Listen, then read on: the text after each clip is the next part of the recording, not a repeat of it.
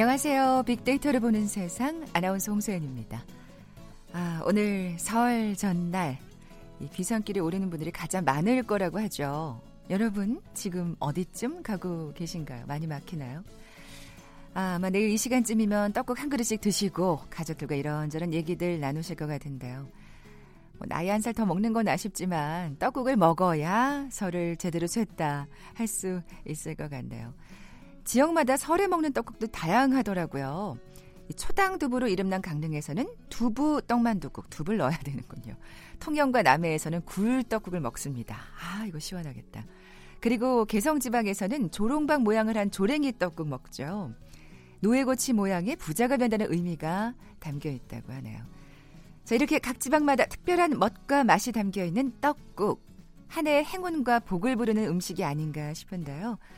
올 설에도 꼭 떡국 한 그릇씩 챙겨 드시고요. 원하는 모든 것들 이루시는 알찬 2019년 한 해 만들어 가셨으면 좋겠습니다. 떡국 드시고 극장가 찾는 분들 많으시겠죠? 명절은 1년 중 극장가 최대 성수기인데요. 세상의 모든 빅데이터 시간에 영화라는 키워드로 빅데이터 분석해 볼 거고요. 설 연휴 뭐 한 잔들 가족 친지들과 하실 텐데 우리 전통주 드시는 분들 많을 거예요. 이어지는 빅데이터 insight 시간은 전통주 트렌드에 대해서 빅데이터 분석해 봅니다. 먼저 빅퀴즈 풀고 가시죠. 설날은 어저께고요. 우리 우리 설날은 오늘이래요. 아, 노래에 영 자신이 없어서. 아, 설 명절하면 떠오르는 이 노래. 윤구격 선생이 작사 작곡한 설날이라는 동요입니다. 다들 많이 불러보셨죠. 어, 예로부터 조상이 반가운 손님을 맞는다고 믿었던 이 동물이 울면 어, 다음 날인 설에 친척과 친구들을 볼 수 있다는 의미에서 예, 반가운 손님이 온다는 의미에서 이렇게 지어졌다는 얘기가 전해 내려오고 있습니다. 이것은 무슨 동물일까요? 오늘이 무슨 설날인지 생각해 보시면 될 것 같아요. 보기 드립니다. 1번 꾀꼬리, 2번 암탉, 3번 까치, 4번 호랑이. 오늘 당첨되신 분께 커피와 도넛 모바일 쿠폰 드립니다. 휴대전화 문자 메시지 지역번호 없이 샵 9730. 짧은 글은 50원, 긴 글은 100원의 정보 이용료가 부과됩니다. 방송 들으시면서 정답과 함께 다양한 의견들 문자 보내주십시오.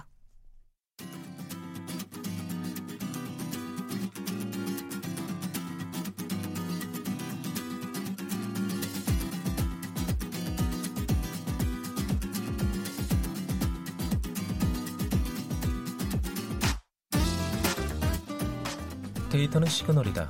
KBS 일라디오 빅데이터로 보는 세상. 세상의 모든 빅데이터. 궁금했던 모든 화제 이슈를 빅데이터로 분석해 보는 시간이죠. 세상의 모든 빅데이터. 다음 소프트 최재현 이사 나와 계세요. 안녕하세요. 네, 안녕하세요. 이번 설 연휴 때 뭐 영화 보실 계획 있으세요? 어, 영화는 어, 전주에 봤습니다. 네. 아, 그러셨어요? 뭐 네. 보셨어요? 어, 그 무슨 무슨 직업 이런 영화 봤어요. 네. 아, 그게 요즘 가장 핫한 그렇죠. 영화잖아요. 네, 아주 핫하고 아. 재밌었습니다. 네. 네. 가족 영화죠? 네. 아, 가족 영화, 코미디 영화. 네, 맞습니다. 어, 2019년이 이제 막 시작됐으니까 2018년에 영화를 얼마나 많은 분들이 보셨는지 관람객 수를 한번 짚어볼까요? 그렇죠. 사실 음. 영화 관람객 수의 변화가 어떻게 보면 영화 산업의 변화라고도 볼 수 있잖아요. 네, 네. 2019년이 한국 영화 역사 100년이 되는 해라고 합니다. 그렇군요. 어, 그런데 이제 최근 증권가에서는 영화 산업에 대해서 좀 부정적인 전망을 그래요. 내놓고 있어요. 예. 이제 그 이유가 2018년 국내 전체 영화 관객 수가 전년 대비 8.1% 감소가 됐다고 해요. 어, 또 티켓 가격 인상에도 불구하고 박스오피스 매출액은 2.9%나 감소했기 때문에 어, 지금 이런 전망이 나오고 있고 또 조심스럽게 이 글로벌 영화 시장의 성장에 대한 의구심도 어, 나오고 있어서 음, 어, 지금 영화 산업 이제 정점을 찍었나 요런 얘기들이 조금씩 나오고 있습니다. 그렇군요. 네.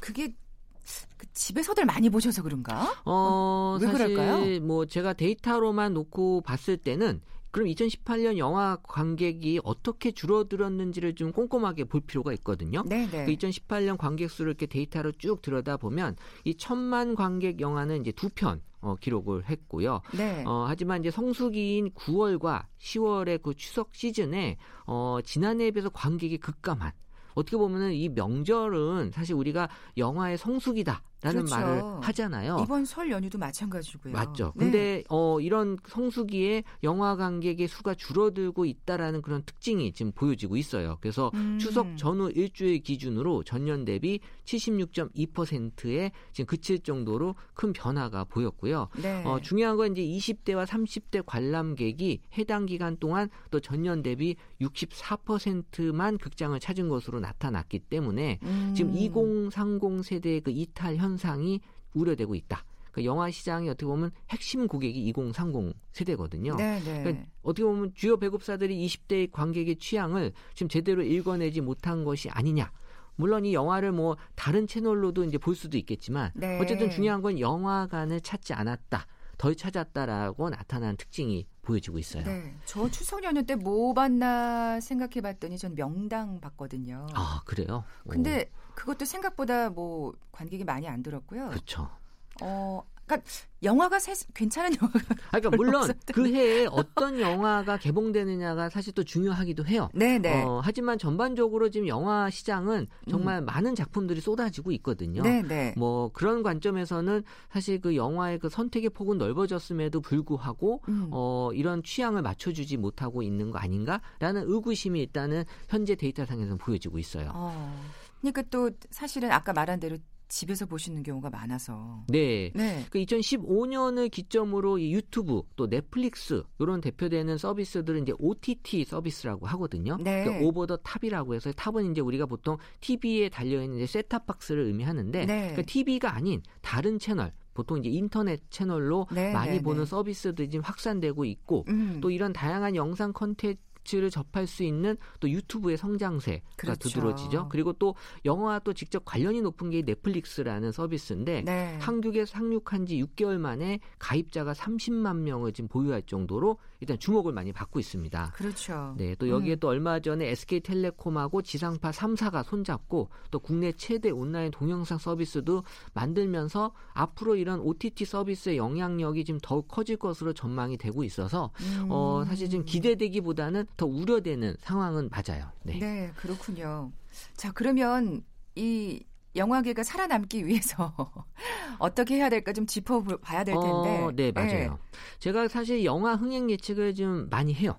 어, 제가 또 천만 관객 영화는 웬만하면 좀 맞춥니다. 그렇군요. 어, 어, 제가 맞추는 게 아니라 데이터가 맞추는 건데요. 그러니까 이게 축구계의 문어가 아니라 영화계의 문어시군. 최재현 네, 제 이사님. 머리는 문어 닮지 않았지만 이 영화계의 문어라고 볼 수 있는데 네, 네. 어, 왜냐하면 지금 이 천만 관객을 동원한 영화들을 한 10년 데이터를 쭉 분석해 보면 아, 초반에 어떤 패턴을 보이는 영화들이 천만 관객을 동원하는구나라는 게 나와요. 그래서 음. 보통 영화 흥행 요소를 세 가지로 뽑는다면 연출과 배우, 스토리 요런 관점으로 보는데 영화 보고 나서 이제 담론이라 그러죠. 사람들 영화 보고 이제 어, 평가의 글들 써 놓으면 이 비율이 어떻게 나타나느냐에 따라서 이 영화가 천만 원을 갈지 안 갈지가 지금 나오고 있는데 맞아요. 그 리뷰가 참 중요하더라고요. 그렇죠. 왜냐하면 그 네. 리뷰를 보고 또 사람들이 또 영화를 보게 되는 경우가 많이 있잖아요. 입소문, 입소문. 네. 저는 개인적으로 사실 세 가지 요소 중에 거의 배우는 안 봐요. 배우에 대한 요소는 안 보고 아. 어, 연출과 스토리에 그런 비중을 좀 맞춰서 보는 제 개인적인 취향이 있습니다. 뭐 궁금하진 않으시겠지만 제가 또 한번 알려드려야 될 것 같아서. 어, 근데 이제 이 OTT 서비스가 이제 많이 보급이 되면서 이 다양한 연출의 영화들을 쉽게 접할 수 있어요. 그렇죠. 굳이 영화관에서 이런 그 어떤 대형 영화가 아니더라도 어 이런 그 간단하게 어 서비스 채널을 통해서 이런 연출들에 대한 걸 많이 보다 보면 신선함이 떨어질 수 있다 라는 아, 거죠. 여러 가지로 참 예, 어려움이 많은 영화계가 또 전망이 되네요. 네. 어, 그럼 영화 산업에서 관심을 갖고 주목해야 될 부분은 뭘까요? 어, 일단 관객 수 감소 요인으로 꼽았던 2030 세대의 그 이탈에 대해서 조금 이제 어, 생각을 좀 달리 해보면 어, 어떻게 보면 새로운 영화 산업에 대한 가능성도 찾아볼 수 있다.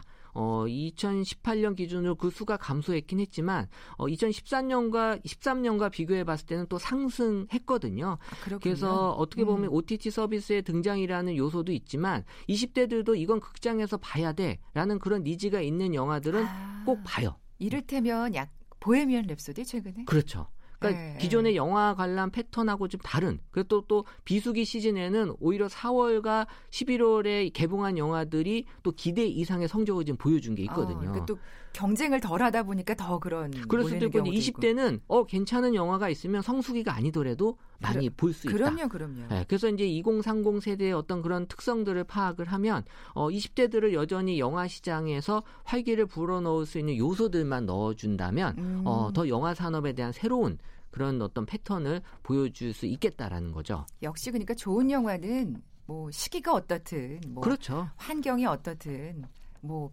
볼 사람들은 꼭 봐요. 보게 돼 있다. 네. 예전에는 일부러 그 어떤 명절에 맞춰서 이제 제작을 했잖아요. 네, 이 만들어. 놓고 또 개봉을 그때 가서 하기도 했는데. 추석용 영화 뭐 그쵸 그런 게 네. 있었어요. 근데 지금 네. 명절 때 다들 여행 가세요. 그래서 어떻게 보면은 특히 젊은 세대들 명절 때 한국에 없는 경우도 있습니다. 네, 네. 그러니까 이런 패턴들을 파악한다면 굳이 성수기에 영화 산업에 집중할 음. 필요가 없다. 그럼 영화계 관계자들도 그런 어떤 고정관념을 좀 깨 뜨리고 네. 이 영화 산업에 이런 좀 방송을 좀 들어야 되는데 어, 빅데이터를 들어야 되는데 그렇죠. 네. 뭐 어떻게든 알게 되겠죠. 네. 영화 산업 앞으로 그러면 어, 어떻게 봐야 할까요? 어, 사실 이제 영화를 안 본다. 이게 아니거든요. 영화를 음. 다르게 본다. 이런 표현이 맞아요. 네. 그러니까 패턴은 다양해졌고 또 채널도 넘쳐나고 있고 또 관객들의 눈높이가 높아졌기 때문에 이런 변화에 맞는 영화 산업에도 이 세대 교체와 변화가 일어나야 된다라는 거고요. 어쨌든 2000년생이 이제 성인에 진입을 하면서 관객의 세대도 좀 달라져 있기 때문에 어, 정말 신규 투자 배급사들이 뭔가 이 시장을 진입하기 위한 새로운 서비스 모델을 만들어야 된다. 이 헤비 유저라고 하면은 보통 영화를 1년에 14편 이상 아. 보는 사람을 헤비 유저라고 어, 하거든요. 저, 저요, 저요. 헤비 유저죠. 네. 그래서 또 최근에 2019년 기준으로 이제 워라벨이라는 키워드가 또 이제 정착이 되지 않습니까? 네. 그럼 주중 저녁 시간도 이제 영화를 많이 본다는 거예요. 그렇기 때문에 이런 관객들을 잡아올 수 있는 그런 새로운 그 시대가 이제 열리고 있다. 이런 것들을 어떻게 기존의 서비스와 다른 형태로 음. 끌고 갈 것인지에 대한 고민이 어, 영화 산업에서는 분명히 필요하다라는 거죠. 네, 저도 사실 영화를 많이 보는 사람으로서 사실 이를테면 그 추석에 의뢰 개봉하는 그런 추석용 영화 절대 안 보거든요. 그쵸? 그러니까 영화를 지금 시간 남아서 보시는 거 아니잖아요. 그렇죠. 네. 시간 남아서. 아 그래요? 아 네, 그럼 네. 뭐어뭐 잘 보시겠네요. 근데 작은 영화 전 찾아서 보거든요. 아. 그러니까 음. 그런 영화 산업 관계자들이 좀 뭔가 이렇게 막 그 블록버스터라든지 큰 영화, 돈이 많이 들어간 영화 그런 어떤 뭐 액션이라든지 뭐 이런 거에만 조금 막 이렇게 집중이 돼 있죠. 예, 그런 걸 좀 탈피해야 되지 않을까. 근데 이게 기대가 크면 실망도 커요. 그러니까 웬만한 영화 갖고는 이제 20대, 30대들은 크게 놀라지도 않아요.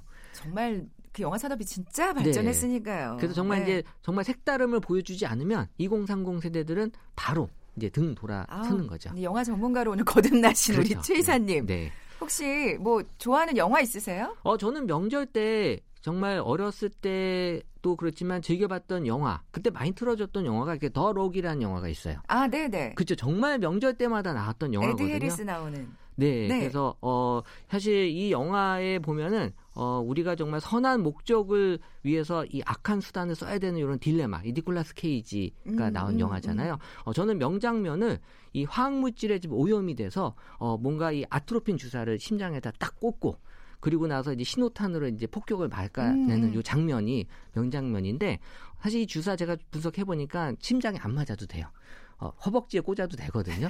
굳이 이거를 또 심장에 맞아야 되나? 아, 그럼 그 극적인 효과가 있죠. 그렇죠. 너무 좀 무리하지 않나 싶고요. 어, 개인적으로 제가 이제 인생 영화라고 뽑는 건 어, You Call It Love. 네. 어느 이런 또 감성이실 어, 줄은. 저는 이제 아까도 말씀드린 배우 보지 않습니다. 어, 오로지 이제 보셨는데. 스토리와 연출물만 봤을 때 You Call It Love가 대작이에요, 진짜. 소피 마르소가 나오는데 배우를 안 보셨다고요? 아니, 안 봤어요. 그래서 소피 마르소가 66년생 말띠인데 어, 그 당시 22살. 어, 정말 아, 정말 어, 풋풋했던. 그 첫 장면이 여전히 잊혀지지 않아요. 그 곤돌라 안에서 네, 네. 하나하나씩 그 얼굴에 가려진 것들을 딱 어, 벗었을 때 어, 너무 예뻐요. 그 네. 라붐의 소녀티를 벗고 이제 완전 그렇죠. 예, 여인이 네. 됐었던 아시는군요. 아, 그럼 네, 그 사실 세대입니다. 어, 네. You Call It Love 어, 캐롤라인 크루거가 어, 불러. 사실 영화보다도 이 주제가가 정말 많은 사람. 음악이 더 많이 네. 우리에게 인기가 있었던 그런 네. 영화였죠. 네. 어, 뭐 시간 되면 뭐 틀어드릴까 좀 싶은데 우선 네. 빅퀴즈 내주세요. 네. 어, 우리가 노래가 있었죠. 어, 땡땡 설날은 어저께고요. 우리 우리 설날은 오늘이래요. 어, 이 노래에 설 명절하면 떠오르는 이 노래에 윤구경 선생님이 작사 작곡한 이 설날이라는 동요입니다. 네. 다들 많이 불러보셨을 텐데요. 예로부터 조상이 반가운 손님을 맞는다고 믿었던 이 동물이 울면 다음 날인 설에 친척과 친구들을 볼 수 있다는 의미에서 이렇게 지어졌다는 얘기가 전해 내려오고 있습니다. 이것은 무슨 동물일까요? 1번 꾀꼬리, 2번 암탉, 3번 까치, 4번 호랑이. 네, 정답 아시는 분들 저희 빅데이터를 보는 세상에 지금 바로 문자 보내주십시오. 휴대전화 문자 메시지 지역번호 없이 샵 9730입니다.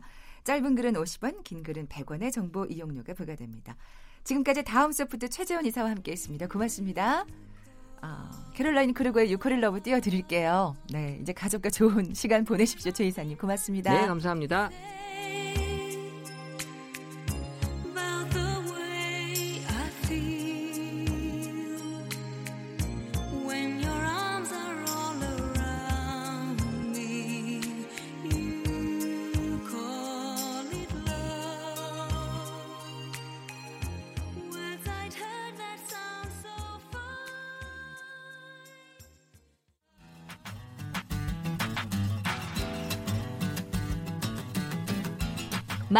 읽으면 트렌드가 보인다.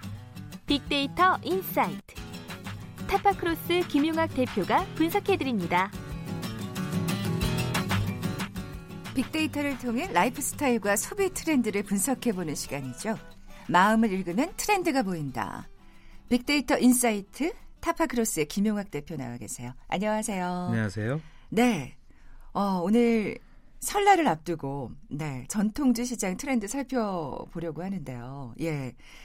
막걸리 진짜 예. 네, 좋아하시는 분들 많죠. 네. 그렇습니다. 아무래도 설날이 민속 고유의 명절이고 그러다 보니까 막걸리라든지 아니면 청주처럼 어, 우리 민족의 어떤 풍속이 담겨 있는 재래주 같은 것들이 자연스럽게 떠올릴 수밖에 없죠. 음. 그래서 오늘은 그와 관련된 소비 트렌드를 한번 살펴보겠습니다. 네.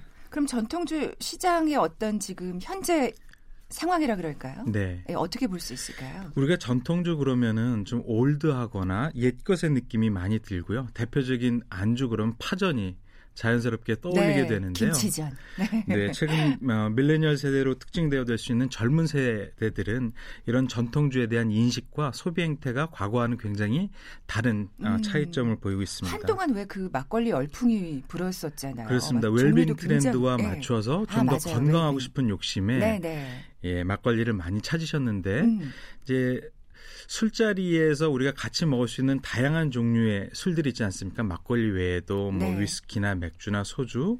그런데 이런 트렌드 같은 것들은 주로 음, 자주 변하게 되고요. 네. 막걸리 열풍이 과거에 비해서는 사실 한풀 좀 꺾였죠. 근데 음, 최근에는 음, 그렇군요. 막걸리 외에 전통주들을 굉장히 많은 소비자들이 찾고 있습니다. 아, 다양한 또 전통주가 나와 있군요. 그렇습니다. 예. 최근에 혼자서 술을 즐기고자 하는 혼술족들이라든지 아니면 어, 좀 토속적이고 일반적인 식당에서 어울리는 막걸리가 아니라 파인다이닝 레스토랑이나 아니면 고급 호텔에서 아. 어울리는 전통주 같은 것들을 찾는 소비자들이 늘어나고 있거든요.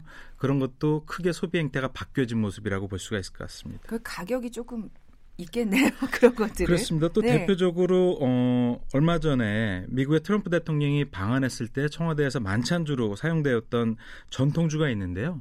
이거 같은 경우는 1년이 지난 지금도 어, 구매 요청 물량이 훨씬 더 커서 아. 1년 전에 주문해도 아직 배달이 안 되고 있을 정도로 인기를 끌고 있고요. 네, 네. 이건 대표적인 현상인데 고급 막걸리나 고급 전통주 같은 경우에는 아직도 공급이 음. 부족한 상황입니다. 그러니까 굉장히 많은 소비자들이 찾고 있고요. 네, 네. 더불어서 2017년 7월부터 허용된 전통주의 온라인 통신 판매 허가 이후에 온라인을 통해서 전통주를 구매하고자 하는 소비자들도 크게 늘고 있는 실정입니다. 네. 그러니까 조금 그러니까 막걸리 열풍이 조금 사그러들었다고는 하지만 다른 전통주 그리고 고급화 전략으로 좀 공략을 해보면 좋겠다는 또 생각이 그렇습니다. 듭니다. 국내의 네. 많은 전통주 생산 업체들이 그렇게 시장을 키우는데 굉장히 열심이고 음. 예, 다양한 모습들로 사업을 전개하고 있다고 봐야 될 것 같습니다. 네, 뭐 젊은 고객들이 꽤 늘어난 상황이니까 이 빅데이터 상에서도 뭔가 변화가 있을 것 같은데요. 그렇습니다. 2016년부터 18년까지 3년 동안 전통주와 연관된 언급량을 살펴보니까요. 매년 무려 14.9% 이상씩 크게 증가하고 아, 있습니다. 예, 예. 단지 막걸리다 그러면 언급량 자체가 크게 증가하지 는 않지만 그 외에 다른 형태의 전통주에 대한 음. 예, 관심이 높게 증가하고 있고요.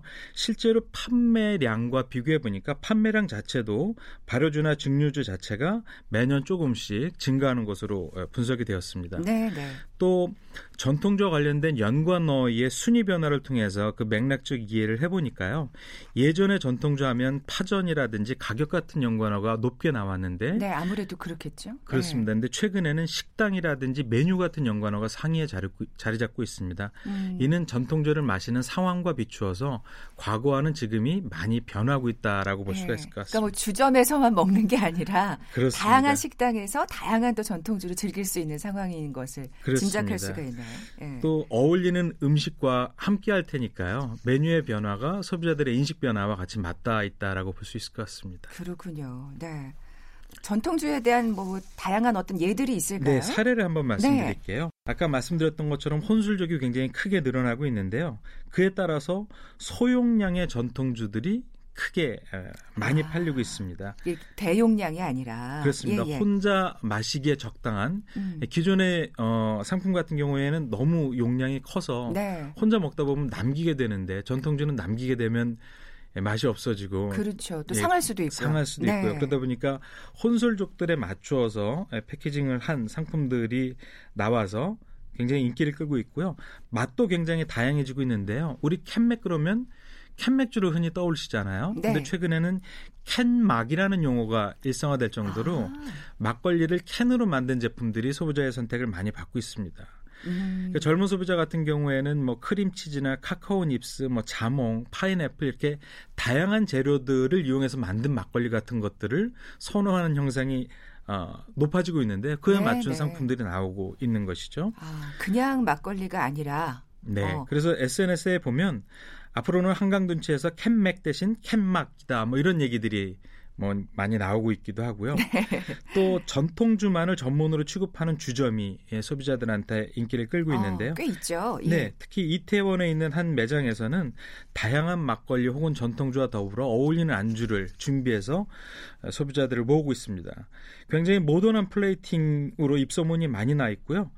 어, SNS상에서 보면 21세기형 한국 술집이다라는 용어로 음. 어, 이 주점의 에, 대표성을 표현하고 있습니다. 네 네. 아무래도 요즘은 혼술족이 늘다 보니까 이 전통주도 그에 맞춰서 좀 어떤 전략을 짜야 되지 않을까, 마케팅을 해야 되지 않을까 싶어요. 그렇습니다. 예. 우리는 어, 와인 그럼 대표적으로 프랑스나 유럽을 떠올리게 되고요. 또 사케도 와인 못지않은 전문성이나 다양성을 가지고 있는 그렇죠. 술이라고 인식을 하고 예. 있는데 최근 국내에서는 이런 다양한 전통주들을 선진국과 비추어서 같이 그런 것들을 벤치마킹하고 따라가고자 하는 모습들이 보이고 있습니다. 네.